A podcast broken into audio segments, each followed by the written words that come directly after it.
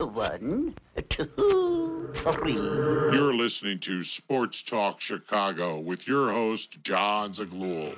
John, I am fantastic. Thank you for having me. You got an awesome voice, man, and that was a terrific intro. You're like a pro's pro. You know, that was the first time somebody ever said that, John.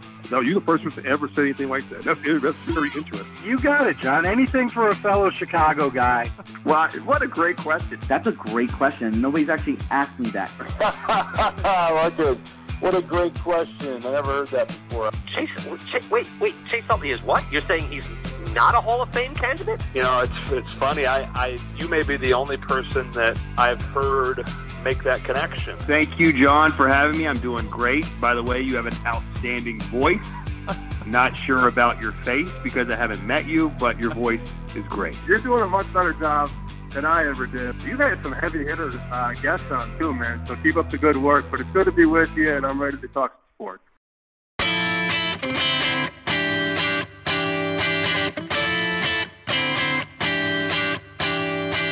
Hello, everybody, and welcome into Sports Talk Chicago.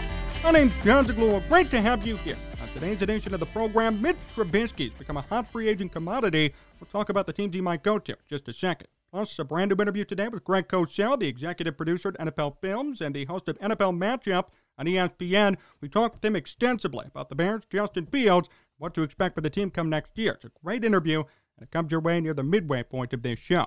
Remember, you can follow me on Twitter and Instagram at John Z Sports and on Facebook, Jon Zaghloul. If you want to watch more of this show, search up Sports Talk Chicago, Apple Podcasts, Spotify, YouTube, sportstalkchicago.com. Want to start today with this. When you need to repair your image, there are usually two schools of thought. You could go on a big PR campaign, write apology tour, and talk to certain people, schedule interviews. See a lot of canceled celebrities do this all the time. Sometimes it works. But there always is, usually, public outrage regardless. And by you speaking more, you stir the pot more. You allow more headlines to come out, bad ones. More issues to stir up. Don't get me wrong, it's worked for some people, but others, not so much. Then there's the other option, maybe the less popular option. Shut up. Sounds simple, right? Shut up, be quiet. But it can work, and work very well, I might add. This time last year, there was tons of Mitch Trubisky bashing all across Chicago. Never ended, never ceased. What about today? A year later. What's happened in the past year to stop the Mitch Trubisky slander and talk and hate? Simply put, he's been quiet. And now all of a sudden, Mitch Trubisky has suitors, offers to be a starting quarterback for a number of different teams. So here's my question How did he go from being the most hated quarterback in football, or at least here in Chicago, to now being sought after, revered, wanted? I get it, the market is weak, lots of guys retired, people are moving. We all knew at some point Mitch would start again. That was obvious. Even experts were saying that. But how to go to this flow of positivity? Saw a couple of people on Twitter today saying, hey, it's the next Ryan Tannehill. He'll reinvent his career. I'm so excited. Mitch Trubisky himself spoke out, said he's been in a very good place recently. The NFL on CBS put out this tweet highest winning percentage since 2018 among active quarterbacks Patrick Mahomes, Lamar Jackson, Aaron Rodgers, Mitch Trubisky. Yeah. Highest winning percentage since 2018 amongst active quarterbacks. Mahomes at 790 and Mitch Trubisky at 658. Huh. I get it, wins aren't a quarterback stat, blah, blah, blah. But the point is, he's right there with those names. I'm not saying he's better. I'm not saying he's great. I've said many a time, at his best, he's a 15 to 20, 15th, 20th best quarterback in the NFL. Now, here's a report from Bears Nation at Bears Nation Shy. Quote, Mitchell Trubisky, who's entering free agency, is expected to have a chance of competing for the QB1 spot on another team. Here are some teams that have interest Steelers, Broncos, Panthers, Texans, Packers.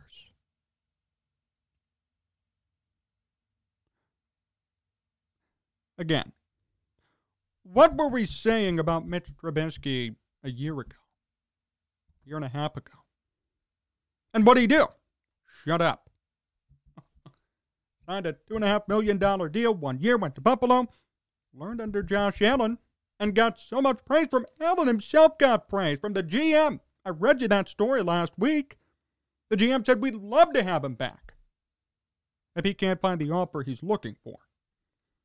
Based on that tweet, it looks like he will find a pretty good offer. I'm pretty surprised at this whole resurrection of his career in a sense. I mean, I'm very shocked to see this. Trubisky said to Jeremy Fowler of ESPN, quote, going to Buffalo really opened my eyes. After being in Chicago for four years, there was only one way I know how to do things. Being in Buffalo and having a different way of doing things, you learn what's possible helped me get back to instinctual football and using my talents rather than overthinking. Huh. Shout out Matt Nagy. Good job. Another quote You can't be afraid to make mistakes. When guys are playing free, you're at your best. I wanted to learn how the Bills helped Josh, Josh Allen, and I saw that firsthand. And in this article, the writer states that nobody could sympathize more with Mitch Trubisky than all of us after what happened to Matt Nagy I just love the narrative shift. I'm here for the narrative shift. for those who've watched me, a lot of you have since last year, last Bears season. I was always on the Trubisky train. I want to make myself clear again. I'm not saying he's a great quarterback or top five quarterback, top 10 quarterback, but you know what? In the right system with the right team, he could be effective. More than effective. I mean, we saw what he did in 2018. We did. Did great. We saw what he did his rookie year with John Fox. Put up better numbers than Justin Fields. I'm just saying. So before you come out and criticize Mitch or talk about him, say he's horrible, what are you still talking about, John? Why are you still bringing him up? It's another story that I'm always going to follow. Sorry. Same with the Matt Nagy saga. This one, too. How many of you even saw this report that came out? How many of you even heard about it from other outlets? Unless you're on Twitter a little bit, maybe you'd see it. That's it. Nobody talks about these things, and they're pretty damn important. I want to know what happens to Mitch Trubisky. I want to know if the Bears got it right or wrong. I want to know who's really responsible for what happened to him. I want to hold these people accountable. Keyword accountable. Nobody else holds the Bears accountable. Everybody sits there and praises them. Good job. As of last year, around this time, people were writing apology letters to Ryan Pace. He's been fired now. I'm holding this franchise accountable. We all deserve closure on Mitch Trubisky. Right now, we don't have it yet. He left. He was quiet, backed up Josh Allen for a year to Brian Daboll. Now all of a sudden, we're talking about some big time teams having interest in him starting. Not backing up, starting. And I just find that so funny for everybody who came down on Mitch Trubisky. Everybody who slandered him, took advantage of him, hurt him, ran him out of town. I mean, you made sure he can't even post on social media now. Look where he stands today. He will find another job. He's going to be a starter. He will be. Guaranteed he's going to start at least five games in 2022. Going to compete for a starting job with all those teams I just mentioned Steelers, Broncos, Panthers, Texans, Packers. Packers! If Aaron Rodgers leaves, I assume. They're not happy with Jordan Love over there, but that's not the point. Steelers, Broncos, Panthers, Texans, all those spots are viable options.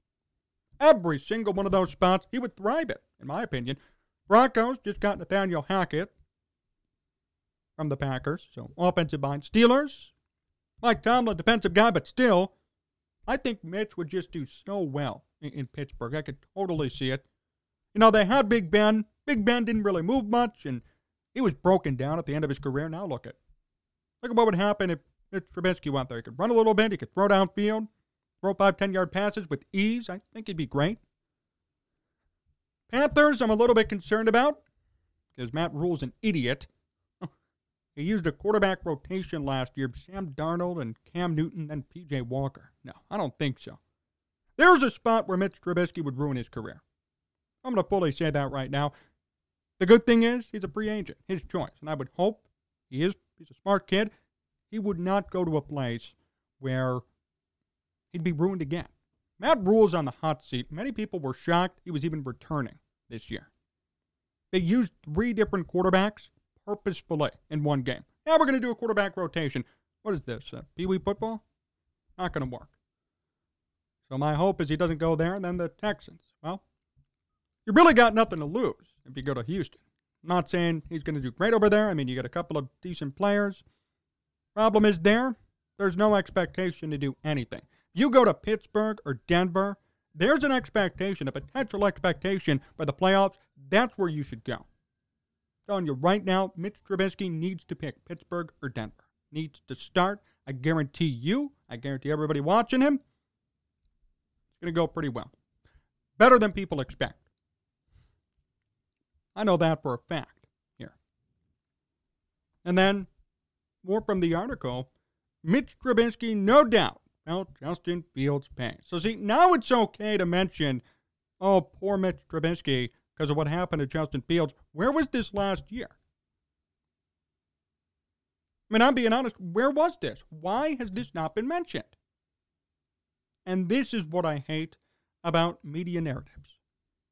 See, now it's acceptable to say, hey, maybe Mitch Trubisky could have a renaissance. Oh, he felt Justin Fields' pain. Poor guy. What about poor guy last year? Poor guy 2019? No. Nope, not going to say that. Well, I should say this. There's one person, two people, who I know in sports media who echo these sentiments Mike North and Mike Harmon, two guests on this program. That's it. I haven't heard anybody else defend Mitch Trubisky, defend Justin Fields, even to the extent that he was sabotaged, not till it came up this year. Right? We didn't talk about this stuff. Nobody cared to talk about it. There were still people, big people in media, halfway through the season praising Matt Nagy. Okay? Praising Matt Nagy, saying it's not his fault, should be staying. What a joke. That's a freaking joke. Now, oh my goodness, Mitch Trubisky felt Justin Fields' pain. Yeah, no blank. oh, I wish I could say it, but no blank. Yeah, of course he did. Of course he did. He was run out of town. But we're not going to talk about it now, right? See, a lot of people don't want to bring it up because they're dead wrong. They were dead wrong. They don't want to look so bad in front of their audience. You know me. I do admit when I'm wrong. I did on Matt Eberflus a couple of weeks ago. But on this, yes, I was absolutely right. And I'm going to keep and keep reporting on this till we get a solution. And next year, come the season, there will be videos on Mitch Trubisky, guaranteed. If he tears it up, if he plays well for Denver, Pittsburgh, wherever he goes. This story will never go away. I want the Bears to feel bad about this. I want some Bears fans to feel bad about how they treated him. Yes, 100%. The way he left, the way he was pushed out of town, the way he was blamed for the majority of the Bears' issues when it was obvious there were problems way above his pay grade. Problem. Now we sit here, we're talking about a new team, starting opportunity, different teams. Right.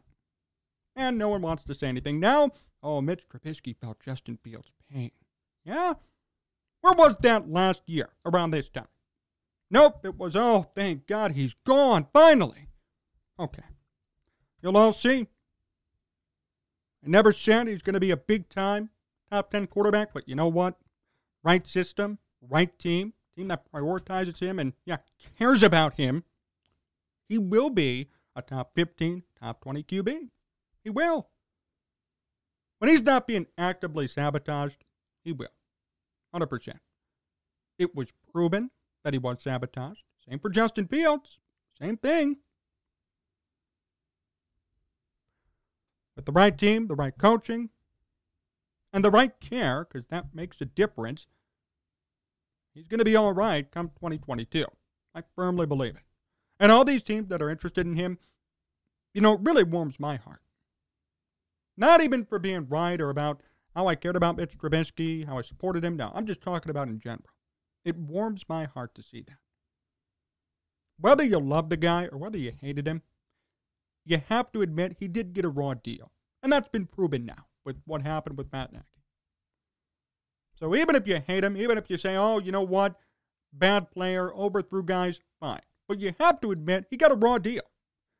So it warms my heart to see that other teams see that and they're willing to give him a second chance with the right scheme and the right coach and the right care.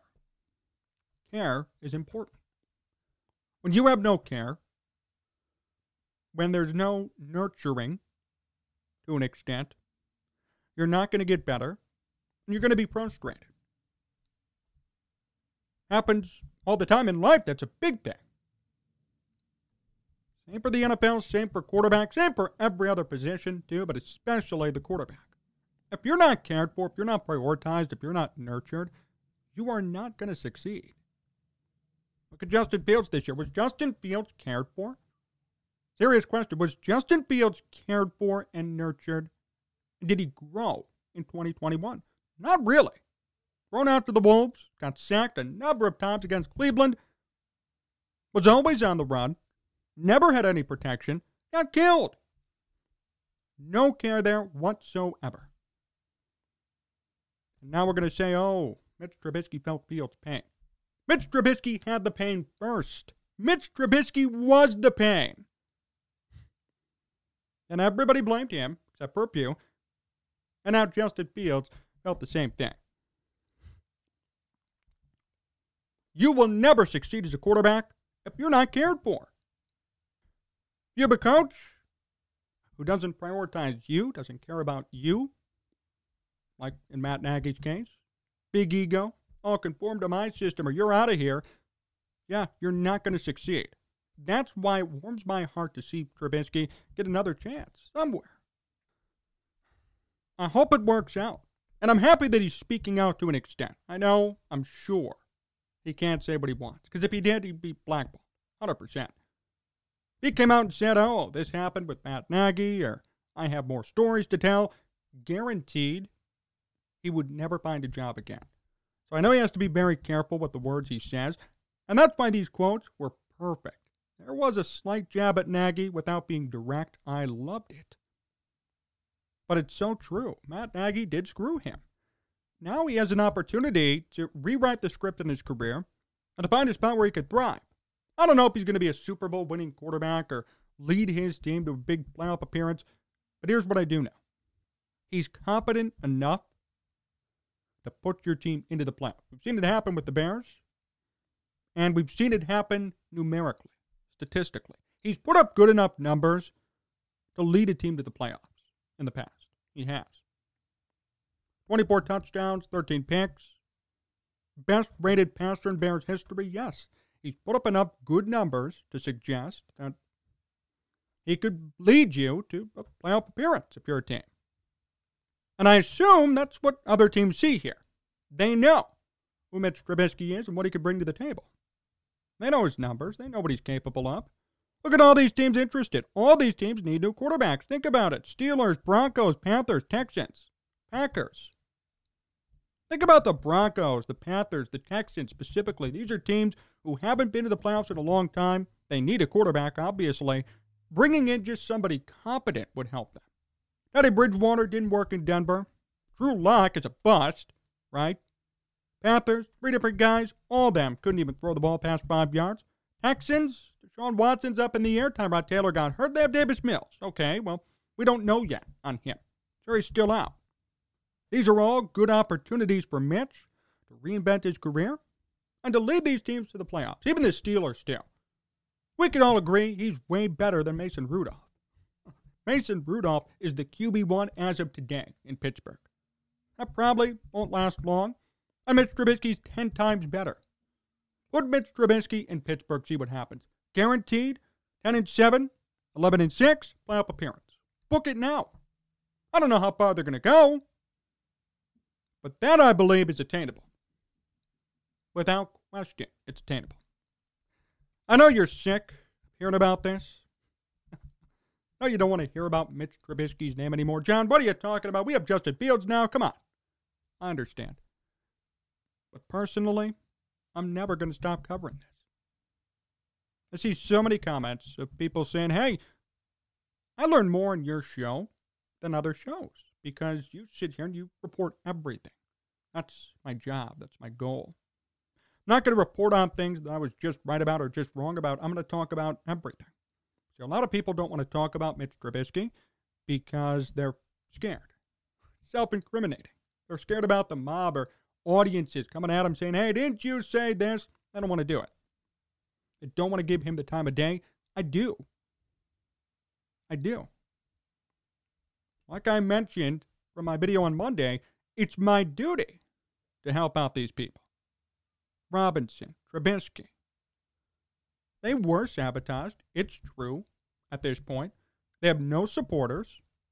And I'm not saying I'm big, but I have somewhat of a position. I want to help. I want to help shift the narrative on these players. They're good guys.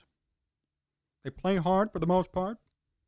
They're not bad per se. There have been so many more bad players, complete busts, compared to Mitch Trubisky or Allen Robinson. Mitch Trubisky is not Jamarcus Russell. Mitch Trubisky is not Ryan Leaf.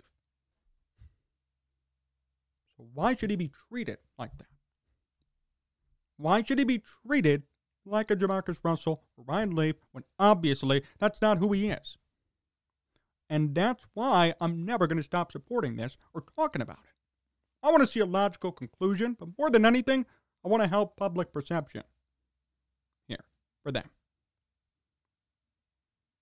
They were sabotaged. It's been reported on a number of times, and I'm sure it's going to be reported on many more times coming up to next season. They deserve fair profiles, fair treatment. A lot of people don't want to, but I'm going to. So we'll see what happens for Mitch Trubisky come next year. More to come here on Sports Talk Chicago. My interview with Greg Cosell comes up next, so stay tuned.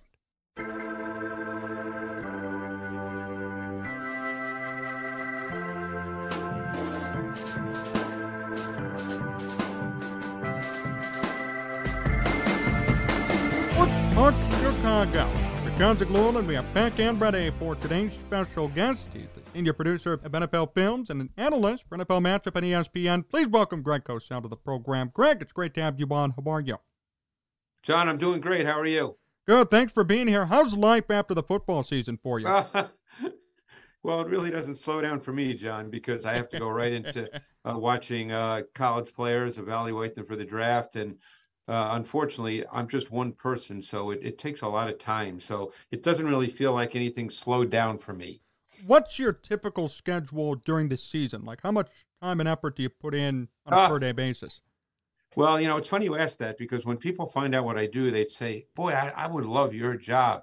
And then I tell them I work about 75 hours a week, and they say, I'm not sure I really want that job.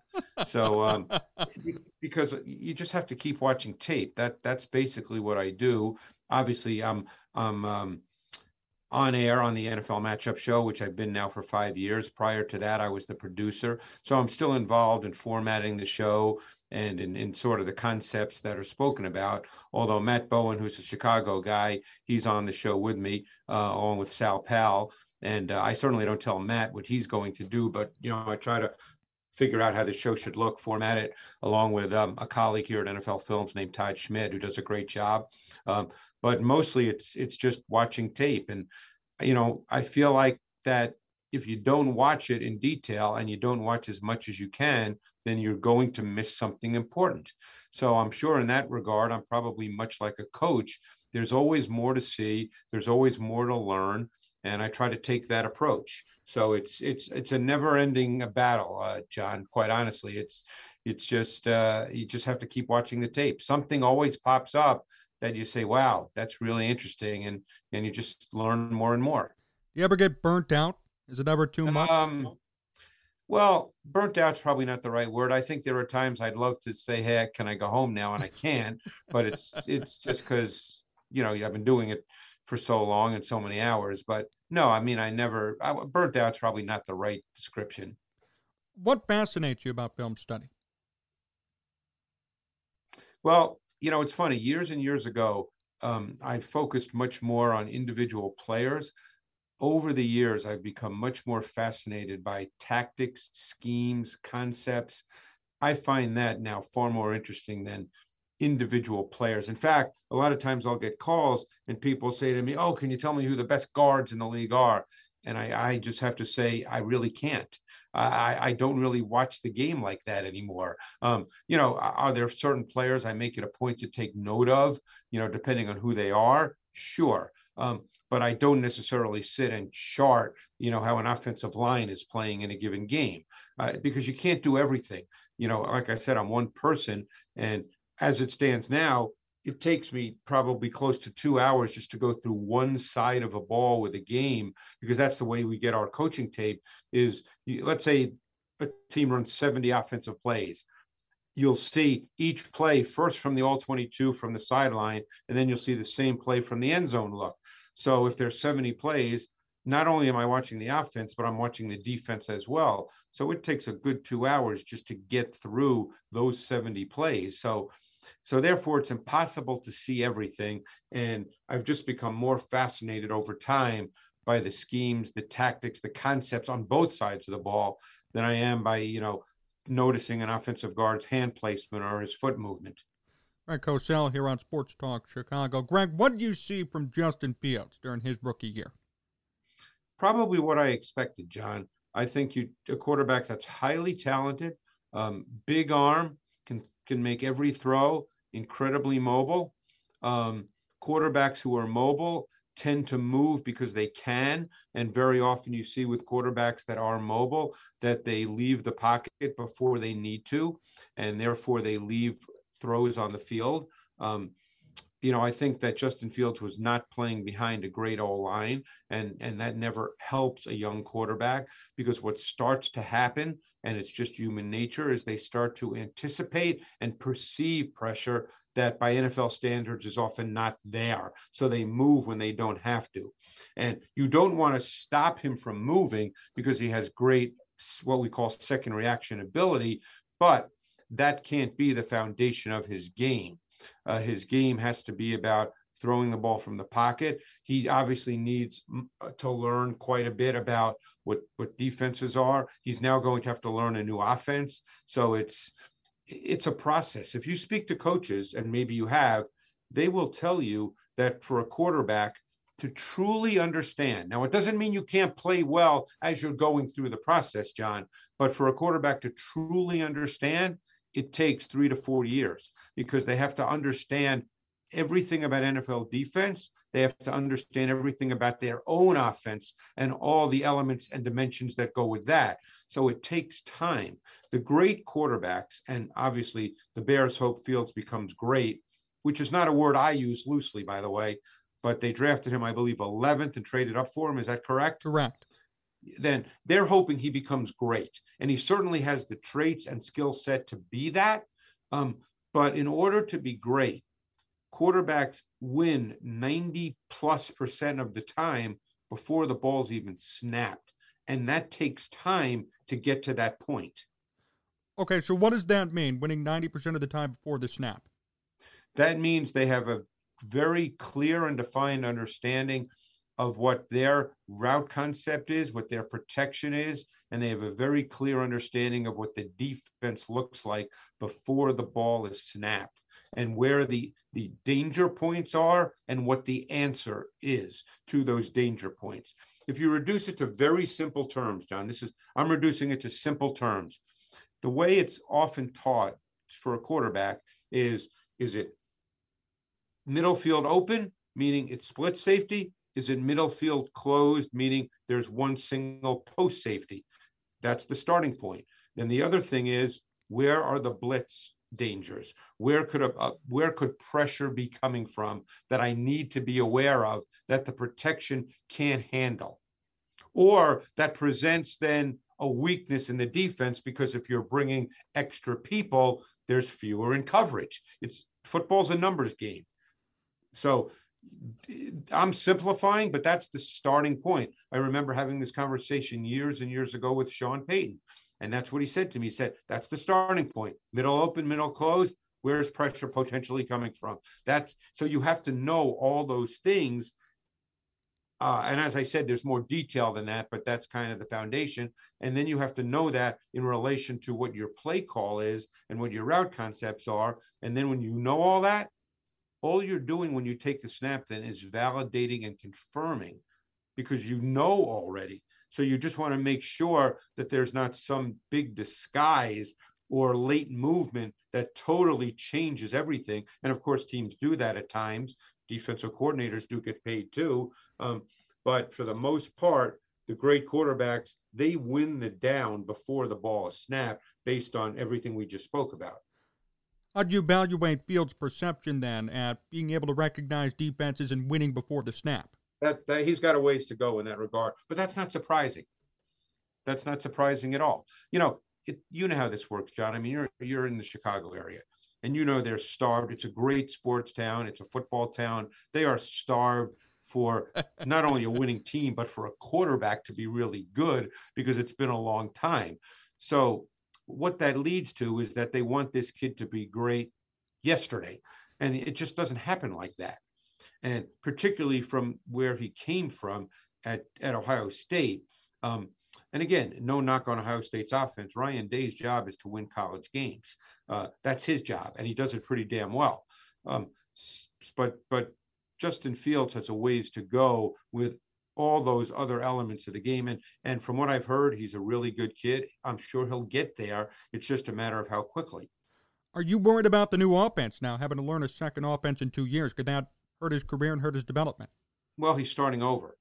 So it's so when you say hurts probably not the right word it just changes his development because he has different things that he has to learn um, or he has to learn them in a different way because most look, there's not a thousand pass concepts. So it's just what they're called.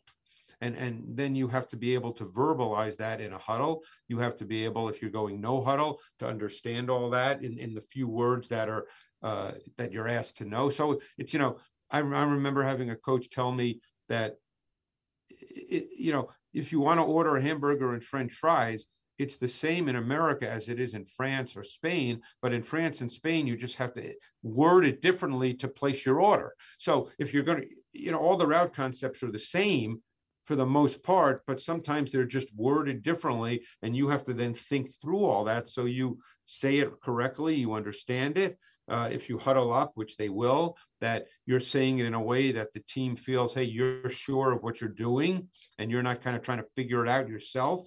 So there's a lot that goes into it to get to the point of taking a snap. How concerning were his turnover numbers to you? Seven touchdowns, 10 picks, uh, 12 fumbles, I believe. Are those a problem? I wouldn't say it's a problem after one season, Jon. I would say that obviously it has to be cleaned up, but I think that's part of the learning process. The one thing, look, interceptions, I've always believed you have to look at each one individually. You can't just look at a number on a page that's you have to look at the plays and i can't remember every single one obviously right now as we're speaking you know a couple of months after the season has ended. Um, fumbles have to be cleaned up. You can't that is a big deal. You cannot fumble the football interceptions do happen. I mean are there quarterbacks that don't throw many like the really great ones like the brady's and the rodgers? Sure but they played a long long time. Um, you know, I think that there's degrees of interceptions, and that's why you have to look at each one individually. You have to see how they come about, when do they come about, what's the game situation. You know, there's there's many ways to evaluate an interception as opposed to just saying, oh, we threw 10 interceptions in whatever number of starts he had and say that's too many.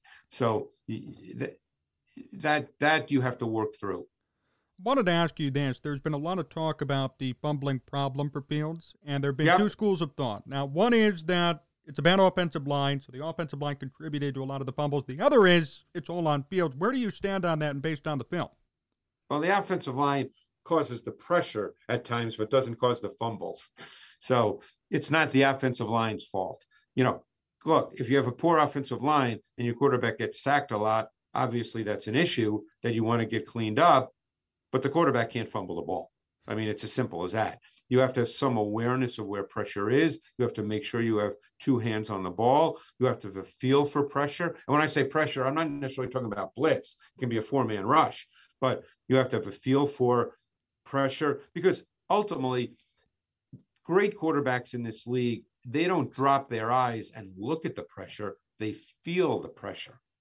As soon as you drop your eyes, you're done playing quarterback because then you can't see the routes and the coverage. So ultimately, great quarterbacks feel pressure, they don't look at pressure. How detrimental were Matt Nagy's play calling when it came to Yeah. Justin Fields? I'm going to be honest with you, Jon. I don't get into that because, and I'll tell you why. And I'm being honest. I know it's probably a big topic in Chicago. It's a big topic in any city where they think the quarterback, you know, the offense doesn't play well. But I'll tell you why I don't get into it. Because because I personally believe, and I've been doing this a long time, and I know a lot of coaches, and I've had a lot of conversations. I think you have to be there all week. You have to be in the meetings.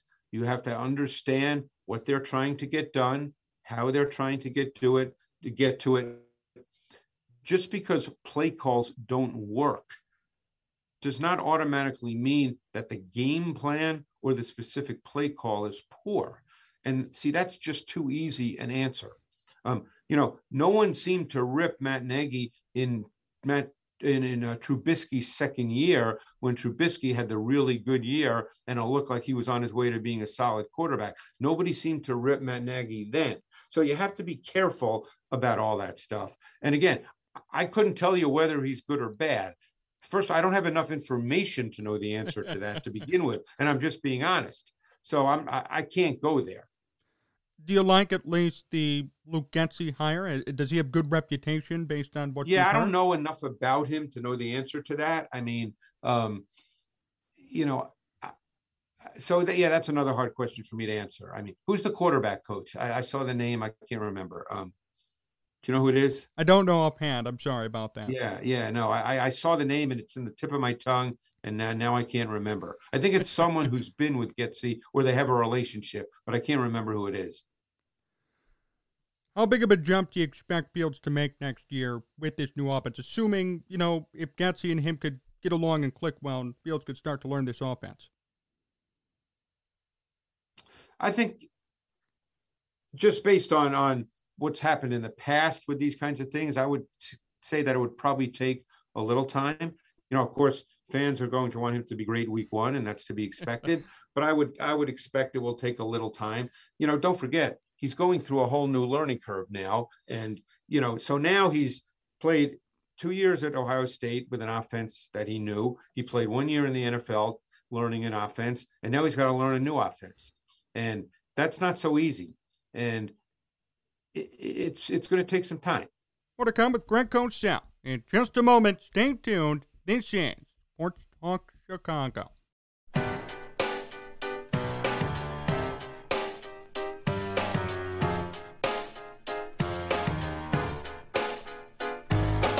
Greg Cosell still here on Sports Talk Chicago. Greg, let's talk about the draft now. Who's your top quarterback that you've seen uh, so far in these processes? Well, I've seen the top six, Jon, in detail, and I would say that Kenny Pickett would be my my number one quarterback. And you know, the way I would I would I would urge people to think about it this way. And again, by saying that Kenny Pickett's my number one, that doesn't mean I'm right or wrong. Reasonable people can watch tape and disagree. So I'm not saying I'm right, and if someone else says someone else, they're wrong. But I think, I think what we're doing, what everybody in the NFL is doing when they look at college players, is they're projecting and transitioning them to the league. So while you may start with traits and attributes, then you have to go beyond that and look at okay, how does a player fit in the NFL? What are you asking your quarterback to do? What do quarterbacks in the NFL have to be able to do to play at a high level? So Kenny Pickett came from the University of Pittsburgh, where he had Mark Whipple as his offensive coordinator. And Whip had been in the NFL. So when you watch Kenny Pickett, you see the things that NFL quarterbacks have to do. Number one, they did a lot of full field reading progressions, which you rarely see in college football, by the way. So Kenny Pickett understands that conceptually. He understands how to work full field progressions. So he has vision. He has an understanding of how to play in the pocket. At his core, he's an executor and a ball distributor, but he does have mobility. He does have good movement. In fact, sometimes he leaves the pocket too early, and that's something he'll have to work on. But he does have mobility and movement. But he he's been taught how to play quarterback in the way that he's going to have to play it in the NFL. So if you look at someone like Matt Corral, who played at, at Ole Miss, so much of what he did there was based on RPOs and quick game timing and rhythm throws, which do exist in the NFL, but they you can't build an offense in the NFL just around that. So if you're going to look at Matt Corral and say, "Oh, he's good, he's a great prospect because he can hit the RPO game," he's going to have to do more than that, and he's going to have to be taught more than that. Now, I don't know Matt Corral. Maybe he can be taught that really well, and he'll be great at it. But those are things what teams have to do their due diligence on those kinds of matters to find out. Um, that's why very often completion percentage in college football can be a little misleading. Now, obviously, you don't want a guy completing 52% of his passes, but you can't just look at a guy who completes 69% and say, oh, he's really accurate, because there's a lot of one read, quick game throws. There's a lot of screens. Don't forget, college football, Jon, is different than the NFL the the hash marks are placed differently so the wide side of the field is extremely wide. So you can throw screens to the wide side of the field that you and I can complete you know so you know sometimes that can jack up completion percentages on easy easy throws. Where's Sam Howell in all this? I know you know he was supposed to be pretty good at least based on last yeah. year. What what happened to him? Sam Howell's another guy like Matt Corral a ton of design run game plays in college, which will not happen in the NFL anywhere near the extent that they did it in college. So Howell's another guy that played in an offense that had a lot of predetermined reads. Now, there are some of that in the NFL, of course there are, but he's going to have to learn a lot more about the details, the nuances, the subtleties of the position. Um, and again, how long will that take? I can't answer that. That's why teams do interviews. I don't do that. Um, but he struck me as a quarterback that the longer he had to be in the pocket, the more uncomfortable he got. And he's going to have to work through that because he's going to have to play from the pocket in the NFL. Where's this year's quarterback class ranked compared to last year's? You know, I would think if you're just talking about special talent, whatever that word means to people, you probably wouldn't say there's that guy in this class, although then you have to define talent. I mean, I don't know what Kenny Pickett's going to exactly be in the NFL. My guess would be that Tom Brady, after his second year in the league back in 2002, was not viewed as a high level talent the way we look at a Josh Allen or a Patrick Mahomes. So, what is talent at the quarterback position? You know, you can make the argument that talent at the quarterback position is the ability to make every kind of throw when it's demanded, to get the ball to the right receiver at the right time with the right throw. You can make an argument that that's what talent is playing quarterback in the NFL. And if you have second reaction ability, that's great, but that can't be your starting point. Who's the best quarterback prospect you've ever seen? Oh, that I've ever seen? Yes. Wow. I've been doing this a long time, Jon. That's uh, that takes me back because um, I really started watching college players maybe late '90s, early 2000s. Um, I'm trying to think of the players. Um, the best overall. Wow. God, I'm trying to remember drafts. um, can you help me out here? I mean, I'm trying to remember drafts. I mean, I remember, like, I thought Carson Palmer, just as a thrower of the football, was super high level. Like, there's not many guys who could throw it like Carson Palmer. Um, and I think that played out basically in his career, probably a notch below a Hall of Fame career. Um, but I'm trying to think of certain, you know, of, of drafts. Um, God, I know Andrew Luck was pretty highly rated when he came out. Yeah. I don't know if he was. Yeah, no question. He'd be. I, I, not that I made a mistake on Luck, but I, I've learned a lot since Andrew Luck came out in the draft about evaluating quarterbacks. So I, I, I know a lot of people would say Luck. I, for people who remember, I did not have Luck at that level, and that's on me. I, I like I said, I've learned a lot. Um,